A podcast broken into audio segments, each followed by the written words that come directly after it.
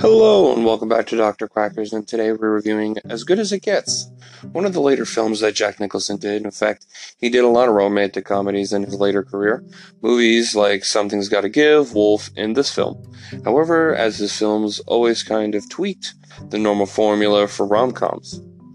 For one, he is a complete asshole in this movie. Now, there's been a few movies where he's an asshole, and now there have been other films where a cold person is then warmed by a kind soul.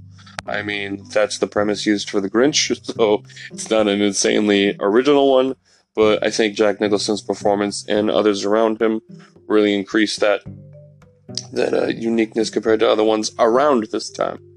But by the end of the film, he isn't just a completely different person, which is also what helps. He has only started getting over his ailments. His character has OCD, germophobia, and a whole bunch of other problems. I like how they don't just say, they don't just tell you, like, he has this problem, he has that problem, he has this problem. They show you through some of his tics. Like, he has to lock the door. He has two locks on his door. He has to lock each one 4 times. So lock, unlock, lock, unlock, and he does that 4 times. And then the way he washes his hands, he goes in there. He has leather, he has gloves, and he wears them once and throws them away. And then he goes to wash his hands, and he opens up the cupboard door, the mirror door in there, and he takes out like 3 bars of soap, takes one at a time, unwraps it, washes his hands in extremely scalding hot water, and then he'll wash his hands hot, throws a bar of soap away, takes another bar of soap, opens it up, washes his hands again, throws away that bar of soap, grabs another bar of soap, washes his hands, throws it away.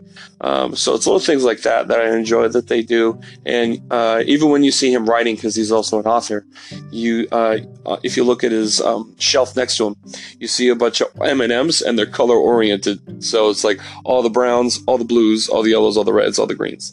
So you see it through more visuals and the way he has his water bottles too. They don't have labels and they're all like organized on a certain part of his house. It's just little things like that I really enjoy. His house is very clean. He doesn't let anyone else into the apartment because he doesn't want it to get dirty from them. It's just a really great way of doing it instead of them being like, oh, like him being at like, say, a doctor's appointment, or like he's seeing a psychiatrist and they're like, well, you have this, this, or this, or this. Instead, they just show it. Now, due to when this film came out, he says some things that would make modern audiences freak out a bit, but the movie doesn't make his opinions okay. Everyone in the movie tells him exactly what he is, which is an asshole. And to be fair, so he doesn't like most of the comments that you would make that would probably make most people be like, "Oh my God, you can't say that." He directs it at his gay neighbor and his black friend. Now he doesn't say anything too out there.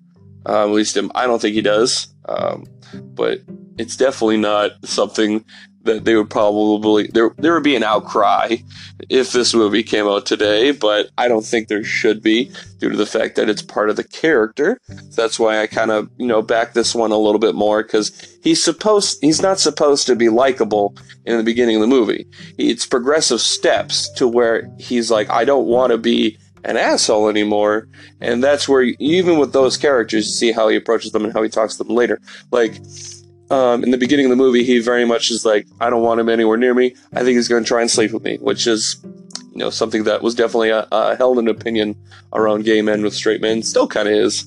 But by the end of the movie, like, they eventually grow close because of them helping each other out. More Jack Nicholson's character helping him. But he tells him that he loves him, and instead of being like, oh my God, that's gross, he then makes it a witty comment, but he's like, man, I wish that did it for me. Otherwise, I'd be the luckiest man in the world. Stuff like that. And you see those little changes as it goes, but he's still not, he's still kind of a dick at different parts. Part of it is that he doesn't know how to not just say the first thing he's thinking. That's part of his problem. Because there's a few parts throughout this movie where he'll just say something off the top of his head, and then he'll kind of like pause and he'll realize what he said. And those are kind of the moments that you see more of the stuff that people will be like, oh my God, you can't say that. But what I do enjoy is how it's not a woman or like a love interest that initially, I guess you'd say, melts his heart.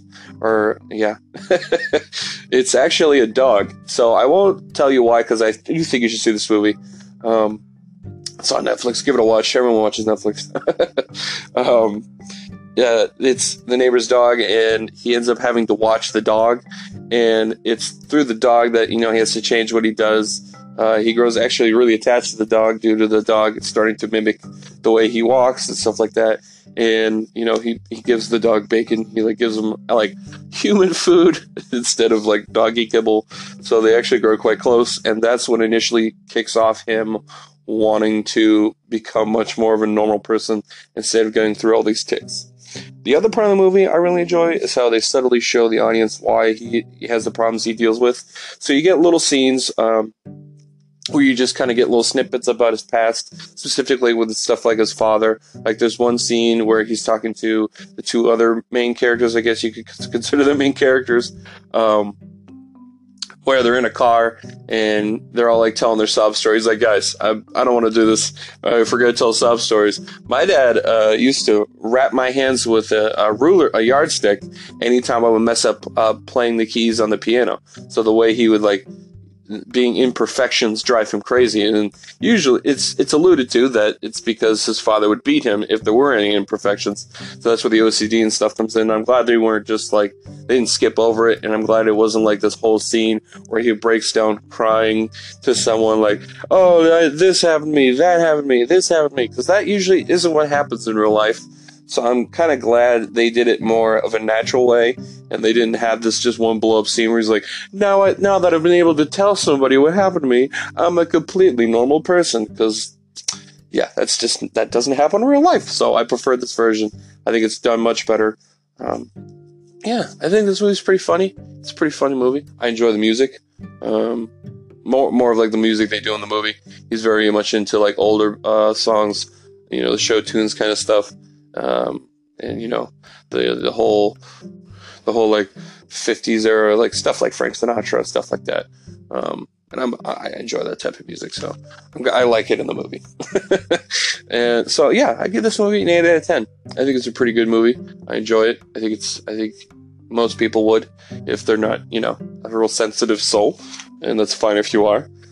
Just then the movie's not for you.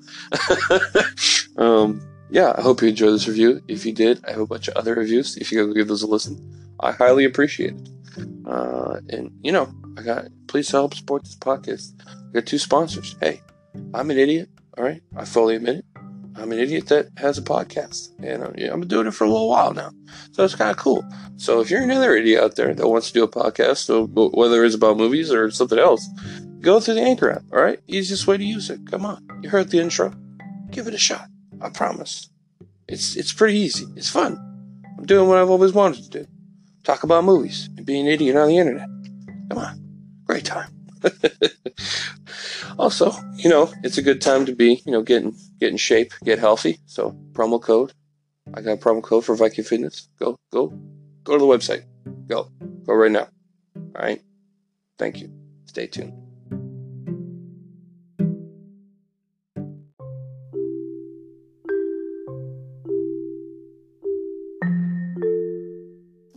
Let's face it, we all drop hundreds of dollars on shit that hasn't done much good. When was the last time you spent just $225 and you actually profoundly changed your life? Answer, most likely never. Well, if you want your chance, here it is. If you are out of shape and have said more times you can count, I need to do something about this. This is opportunity knocking. You have approximately 3,640 weeks in your lifetime. 16 spent wisely can make whatever you have left better than you could have imagined. Get in or back in shape with expert guidance from a certified and experienced professional trainer. No crash diets, no bulk shit, just results. Visit www.vikingfitnessnh.com, mention Dr. Quackers, and get 10% off your custom fitness plan. Again, that's www.vikingfitnessnh.com. Thank you.